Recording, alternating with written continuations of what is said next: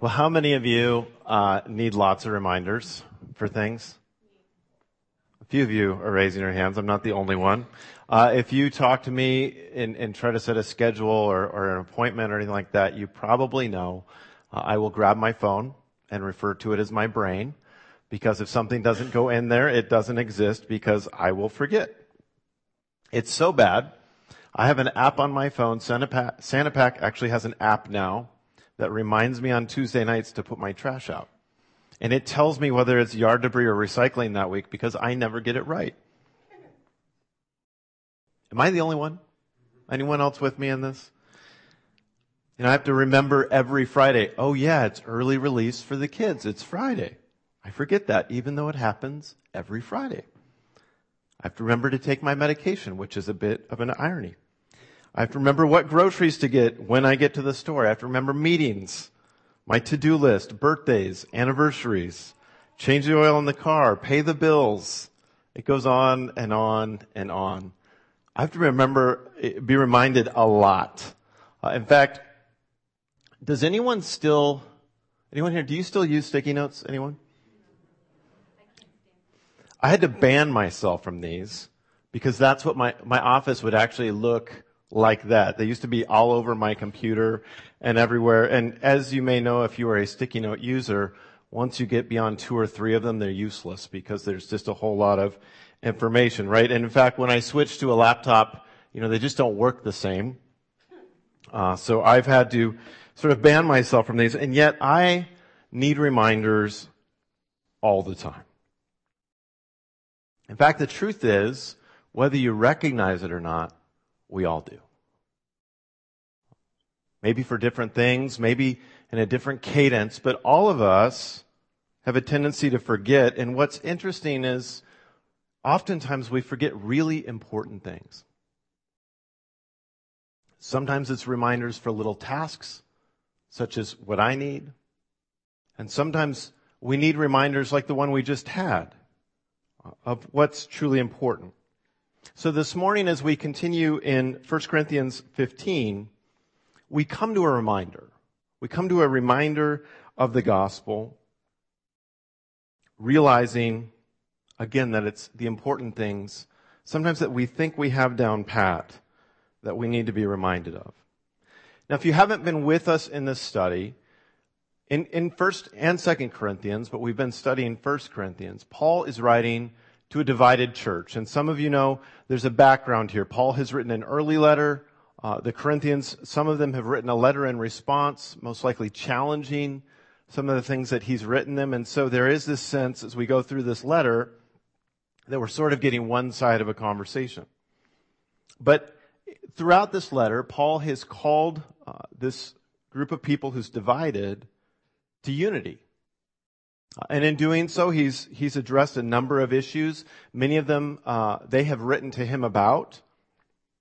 And now we come towards the end of the letter, and Paul pauses, if you will, to remind the Corinthians of what is central to their faith. It seems that they have forgotten something of serious consequence. If you have a Bible with you, I'd invite you to turn uh, to 1 Corinthians chapter 15 as we look at this together this morning. Uh, but I want to begin with just the first two verses. Paul opens this way. He says, uh, Now, brothers and sisters, I want to remind you of the gospel I preached to you, which you received and on which you take your stand. If I can just pause there. Can we recognize we too need to be reminded of this sometimes? They weren't the only ones. Uh, he goes on. He says, by this gospel you are saved if you hold firmly to the word I preached to you. Otherwise, you have believed in vain. What is going on here? By the way, if, you, if, if that word gospel is not familiar to you, it means good news. It's the really, really, really good news that we've already been celebrating some this morning. This good news that in Christ God has demonstrated his full love for us and in Christ God has extended forgiveness and new life. It's good news. So we use the word gospel, which means good news. It's the good news of what Jesus has done on our behalf and this new life that's been made possible. Now, there's another word here that we probably don't recognize unless you speak Greek. uh, that's worth noting because although it doesn't seem like much, it alludes to the misunderstanding that at least some of these Corinthians are caught in. Uh, when Paul says what's translated, I want to remind you, uh, he's actually using a phrase that, if we're taking it most word for word, means I make known to you. And, and the reason that's important is it's a play on a, a phrase that the Corinthians really like to use because knowledge is a very big deal to them, and they think they possess uh, a whole lot of it.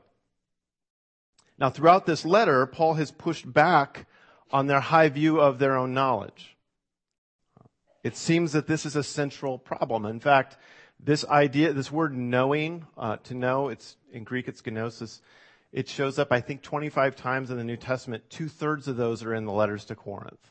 Paul uses this term far more than he does anywhere else because it's an issue for them. He's had to push back on their high view of what they think they know. In fact, if you flip to chapter 8 real quick, I'll, I'll put up the first two verses of that chapter. Uh, if you'll remember, there's a number of things Paul's had to correct here. Uh, and in the midst of, of chapter 8, he's correcting this practice that they've decided it's okay, many of them coming from pagan backgrounds.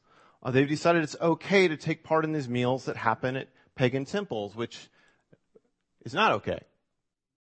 And so this is how Paul responds to this. He says, now about food sacrificed to idols. We know that, and we see the quotes there, right? If you've been with us, this is where Paul is quoting most likely what they've written to him. Uh, we know that we all possess knowledge, although the, as though this is this, you know, we're really smart. We know better. We know that we all possess knowledge, but knowledge puffs up while love builds up. Those who think they know something do not yet know as they ought to know. By the way, this is one of the central ideas that weaves through this whole letter because part of what the problem is, is there's some in Corinth that think they know better than everybody else, apparently including Paul. I put verse 3 up here? I didn't. It continues uh, saying, Those who think they know something do not yet know as they ought to know, but whoever loves God is known by God. He's contrasting love and knowledge as these two value sets. But this knowledge, or, or in Greek, gnosis, points to this deeper problem. And we'll get back to the idea of gnosis in a minute, but let's first understand this overall reminder that Paul is making in chapter 15. And the subject of the reminder is resurrection from the dead. Paul's going to lay this argument out in three parts. Uh, the two, first two we'll look at this morning. Next week, Reed's going to walk us through the, the latter part of this chapter. Uh, but he begins by reestablishing this commonly held uh, view of Christ's resurrection, emphasizing, by the way, his bodily death. That's going to be important. And in the verse 12 down through 34, uh, Paul's going to focus on this contradiction between believing in Christ's resurrection but not believing that they will be bodily resurrected. And then at the end of the chapter, which Reed will lead us through next week, uh, Paul explains sort of how that happens, how the dead are raised. But if we look at verse 12, we, we see the sort of why that Paul is giving uh, emphasis on this issue. He says, But if it is preached that Christ has been raised from the dead, how can some of you say there is no resurrection from the dead? Here is the problem he's addressing. If there is no resurrection of the dead, then not even Christ has been raised. So what's going on here is there's those in the Corinthian church that believe there's no physical resurrection from the dead. Now, almost certainly, it's a universal held belief that there is life after this one. That was true of pretty much everyone uh, in the ancient world. They believed in some form of afterlife. But they're denying this Christian belief of bodily resurrection, this physical reality uh, likely holding on to this Greek view of the world uh, informed by philosophers such as Plato, who came much earlier. Now, this view that Paul is refuting is often referred to as Gnosticism. If you're a history buff on the church, this is probably an early form of it. It isn't fully uh, formed yet. But it, it comes from that word gnosis that I just mentioned, that word for knowledge. Uh, and Gnosticism is this w- view of the world that's based if you will, on two false premises. The first one is this, that there's a complete separation between the spirit and the body or the physical. And by nature, anything physical is bad, but anything that's spirit is good. And, and somehow there's this throwing off of the physical, if you will. Uh, and, and because the physical is worthless, uh, some of these Christians seem to come to a, an understanding that, well, that doesn't matter, so whatever happens in my physical body doesn't matter, no, how, no matter how bad it is. By the way, they seem to be doing a number of things that fit that bill if you've been paying attention through this letter. Uh, but secondly, Gnostics claim to possess this secret or elevated knowledge, which is only known to a certain few. They, they know better. You know, they're, they're above all those simpletons. By the way, this, again, very much fits what we see in this letter and this uh, reality that Paul has been pushing back on this idea throughout 1 Corinthians. Now, we can understand, perhaps more than we realize or want to admit, how thinking you know better as a worldview can lead to division, right? That same root of pride is what leads us to the polarization that we're experiencing right now. Believing, even if it means adjusting the facts or nuancing things to support our knowledge, we know better than the people who disagree with us. Maybe you've seen that in a place or two recently because it's part of our culture. So what does Paul make known to them? What does he remind them of? What is it that they think they know better, but they don't actually? Now there are some facts we do well to remember that come in the next few verses. If you uh, look at verse 3 of 1 Corinthians 15, he says this. He says, For what I received, I passed on to you as of first importance. In other words, this really matters. That Christ died for our sins according to the scriptures. Verse 4, that he was buried, that he was raised on the third day according to the scriptures and that he appeared to Cephas. By the way, Cephas is another term for Peter, uh, and then to the twelve. After that, he appeared to more than 500 of the brothers and sisters at the same time, most of whom are still living, though some have fallen asleep. That's a nice way of saying they've died. Then he appeared to James, then to all the apostles, and last of all, uh, he appeared to me also as to one abnormally born. He's speaking of the way he came to faith a little differently than the rest of the people he's mentioned. But Paul says, what I received, I passed on to you as of first importance. And so what we see is there's something crucial and central that Paul's already taught them that he's bringing them back to. What is that? It's that Christ died for our sins according to the scriptures. Now, if you believe that matter is inherently evil or the body is inherently evil, one of the things that led to was this idea that Jesus Christ was, was only spirit, that there wasn't a physical reality or physical death. Now, when Paul says, according to the scriptures, it seems that there's a creedal statement here, something they were already aware of, but he's probably thinking of places like Isaiah 52, 53, or these pictures of what's to come in Jesus. But this is central. I think hopefully we agree to this, to the Christian faith this morning. Jesus died for our sins, a physical death on a cross for the penalty of sin. He continues, he says that Christ was buried, that he was raised on the third day according to the scriptures. This is important because Jesus wasn't sort of dead or mostly dead or non-physical being. Jesus physically died, all the way dead, was buried, and was raised back to life. Now I want to pause here because if you're like me, you've probably heard an argument somewhere along the way that this idea of Jesus dying and being resurrected uh, was this later created myth, you know, under Constantine or some group of bishops somewhere hundreds of years later, uh, you know, kind of came up with this, and this wasn't really what the early followers of Jesus thought. Understand the vast majority of historians, uh, Christian and non-Christian alike, believe that the letter we've been going through was written somewhere around AD 35. Very, very soon after the death of Christ. A few argue later, but even they say AD 40, 41. This is roughly 250 years before Constantine would become emperor. And, and 313 was when he gave his edict accepting Christianity. So that idea that this came later, uh, history doesn't really support that.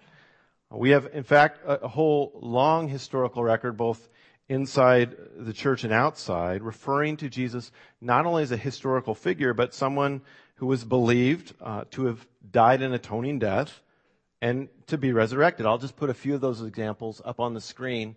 Uh, I'm not going to go through all these because we're not doing a history lesson this morning.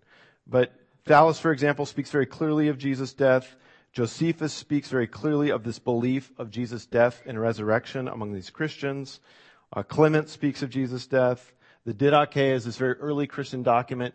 This is just some of the evidence far before, you know, long before Constantine that speaks of this belief being uh, very present and central to the Christian faith. I bring that up because often we hear otherwise uh, that somehow this was this legend that was later crea- created, uh, maybe decades or centuries later. The historical data just doesn't support that idea. So what Paul says of first importance, let's just start with, is historical. Okay? As we're gathered this morning to celebrate Jesus, I think it's really helpful to understand we're not just gathering because somebody told us this is true. This was a historical event. It's very easily supported that Jesus historically existed. It's very easily supported that very quickly after Jesus' death, a large group of people believed Jesus died and was rose from the dead, as Paul writes about. Just helpful, I think, to know that. That Christ died for our sins according to the scriptures. Christ was buried, raised on the third day according to the scriptures, and the evidence supports we can have faith in this. Uh, but notice this is interesting because this is, again, something written about 35 AD. This is very shortly after the death of Jesus. If we continue, um, Paul goes on to say, and he appeared to Cephas, then to the twelve, and after that he appeared to more than 500 of the brothers and sisters at the same time, most of whom are still living, some who have fallen asleep. And then he appeared to James, then to all the apostles, and then of course he refers to himself. So we have Peter, who's someone they knew. We have the 12 uh, apostles or disciples mentioned.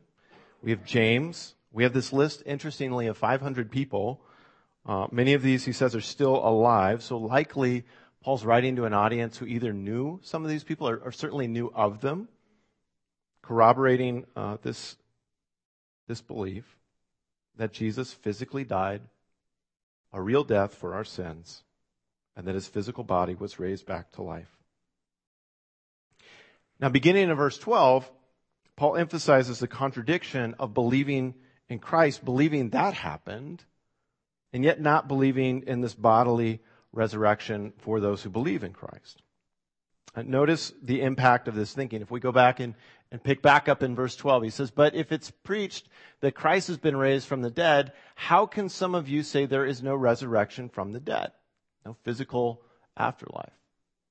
There's no resurrection of the dead, then not even Christ has been raised. And if Christ has not been raised, our preaching is useless and so is your faith. By the way, this is just as true today as it was then. Either we have every reason in the world to celebrate this morning, or it's all in vain. There's no in between. Verse 15, more than that, we are then found to be false witnesses about God, for we have testified about God that he raised Christ from the dead, but he did not raise him if in fact the dead are not raised. For if the dead are not raised, then Christ has not been raised either. And if Christ has not been raised, again, strong words, your faith is futile. You are still in your sins. Pretty strong argument here. Pretty black and white. Verse 18, then those who also have fallen asleep in Christ are lost. If this is true. If only for this life we have hope in Christ, we are of all people most to be pitied. Again, this is very all or nothing in Paul's mind. If we forget that we're looking forward to a bodily resurrection in Christ, we're to be pitied. If that's not true, we're to be pitied. Our faith is futile because this is central to our hope. And we can all agree about that. Maybe you don't agree. That's okay. Glad you're here. But I, I want to think about what it looks like to forget that we have that to look forward to. Because although we may not be in the same argument as some of the people that Paul's uh, pushing back on, isn't it true that we can forget on a daily basis what we have to look forward to? You know, that idea of fear of missing out. If, if this is all there is, that idea makes a lot of sense. But if we're living with that fear of missing out, then it kind of suggests we're forgetting this isn't all that there is. And if we're caught in this race to accumulate as much stuff as I can in this life, we're probably operating out of a view that forgets there's more than this life. Right? When we understand that, that opens the door to being generous. It allows us to, to let go of many of the things that we're anxious about, that we worry about. And I would say this as well, that, that when we forget what we have to look forward to, when we forget the central tenet of the Christian faith and what a big deal this truth is, it leads us to minimize the importance of sharing our faith. I think it's frighteningly easy to forget this isn't all there is. I think we too, I know I do, at least from time to time, need reminding that we have a future that we are living towards because of Christ. Our faith informs us that there is a physical life after this one. This isn't it. And we might not consider ourselves Gnostics. You might even not be familiar with that idea, but it doesn't mean that we're immune to forgetting. Now, Paul's going to sort of do a pivot in verse 20 and go back to reminding them uh, of the truth. Verse 20, he writes this But Christ has indeed been raised from the dead, the first fruits of those who have fallen asleep. For since death came through a man, the resurrection of the dead comes also through a man. For as in Adam all die, so in Christ all will be made alive. But each in turn. Christ, the first fruits, then when he comes, those who belong to him. Then the end will come when he hands over the kingdom to God the Father after he has destroyed all dominion, authority, and power. For he must reign until he's put all enemies under his feet. And notice this the last enemy to be destroyed is death. It isn't the end. It isn't the end. Christ has been raised from the dead. Christ has been raised from the dead. That is a pretty exceptional statement, isn't it? And if that's true, man, I worry about some silly stuff. You laugh because that's probably true of you too, right? Christ has been raised from the dead. Uh, Paul writes that death came through Adam, and in a similar way, life came through Jesus Christ, like the all caps life, the life we were created for. He says Jesus has authority over all enemies, even death itself. This is our hope. This is a reality that needs to be in front of us every single day. Why? Because we forget. We get sidetracked. It's like we need one giant sticky note, right? It covers our steering wheel, uh, maybe our whole computer. That reminds us Jesus died for our sins and was raised to life, and therefore we have hope beyond whatever is in front of us right now. No matter how bad it looks. We can live with this eternal perspective, and I would argue it makes all the difference in how we live whether we have that perspective in front of us or not. Paul's pretty emphatic on this.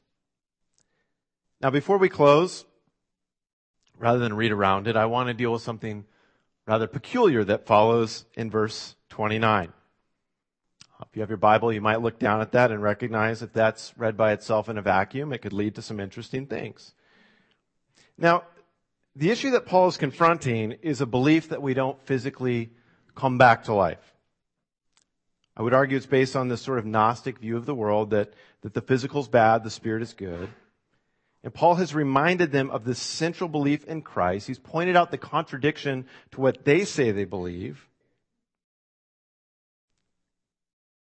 And he's reminded them again that Christ was in fact raised from the dead, and therefore we will be too. Now in verse 29, Paul says something that on its face just, it's weird. This isn't something Paul is suggesting or condoning. It's not something you find anywhere else in scripture.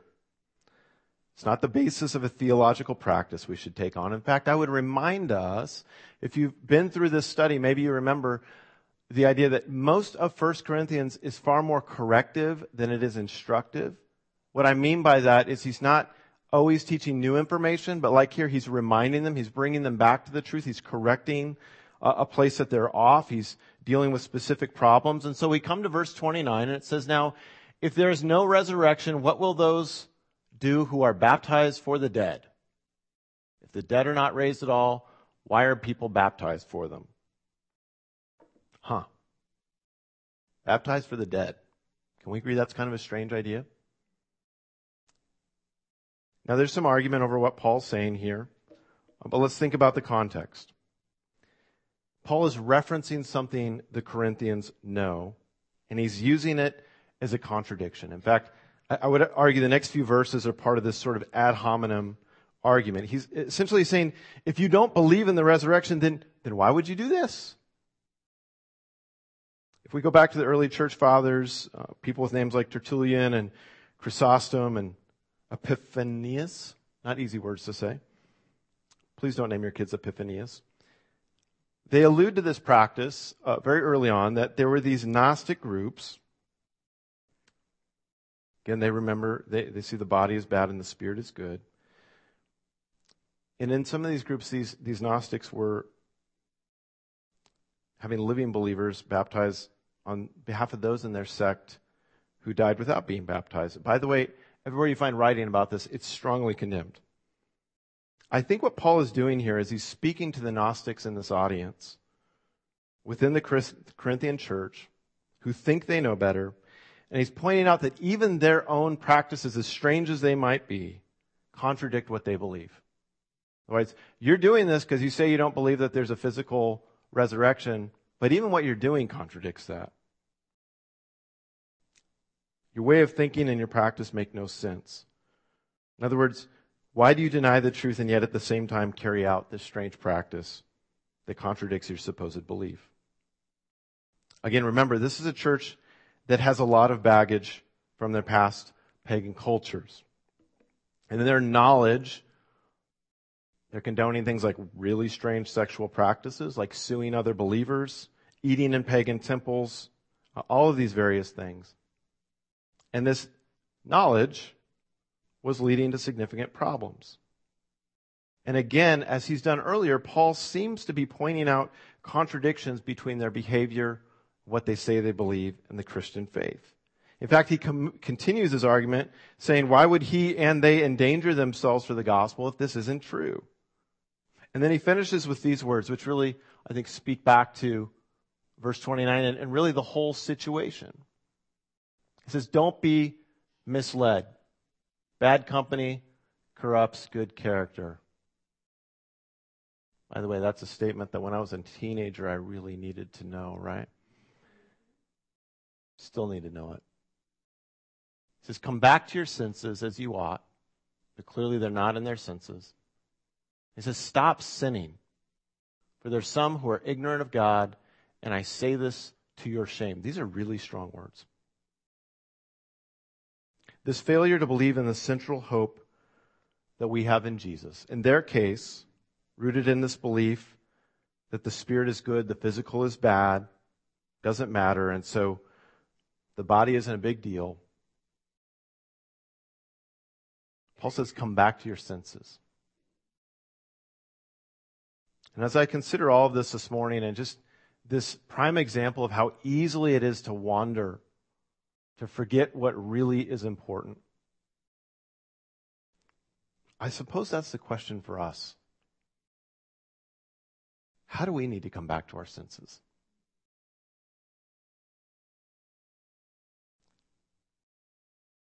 This isn't in my notes, and maybe I'm going to get in trouble.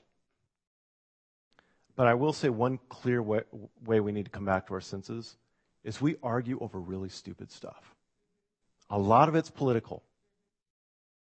If that divides us, I think Paul would say, come back to your senses. Because if that's that important, we've lost focus. This life is not all there is. This country is not all there is. This city is not all there is. Our little worlds that we think revolve around us sometimes, it's not all there is. I think Paul would look perhaps at the way we've enshrined this idea of accumulating.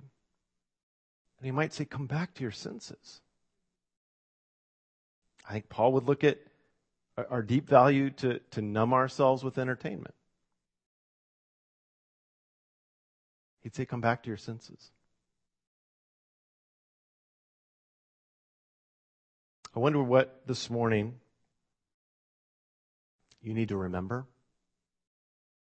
I wonder if there's a place where, if you're honest, you would see that your behavior is contradicting what you say you believe. By the way, I think we all have those places. It's just we don't always recognize them. How do we need to be reminded of what is central and what is true? How would Jesus invite us to be recentered this morning?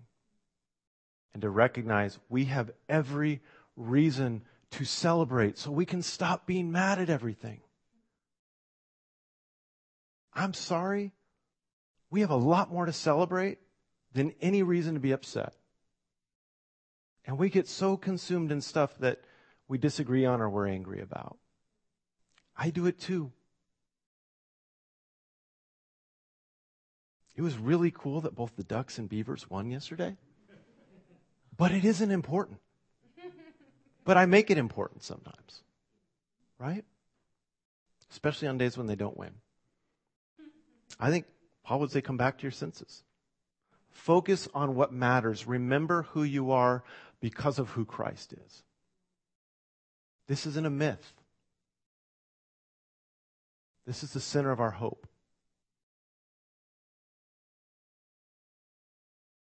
So I wonder this morning, where would Jesus invite you to be reminded of the truth? Maybe to let go of something that's a distraction. Let's trust God to speak to us as we pray. Father,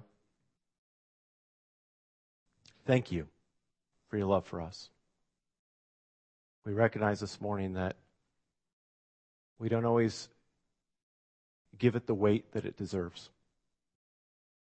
We recognize this morning that we have an incredible ability to forget, to be distracted, to make the wrong things important. Would you remind us this morning of the incredible hope that we have in Christ Jesus? Would you remind us of the magnitude of your love for us? Would you free us from the things that we make important that aren't?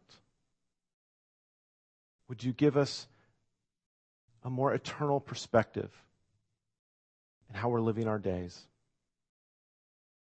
Would you fill us with joy? Because we have every reason for it.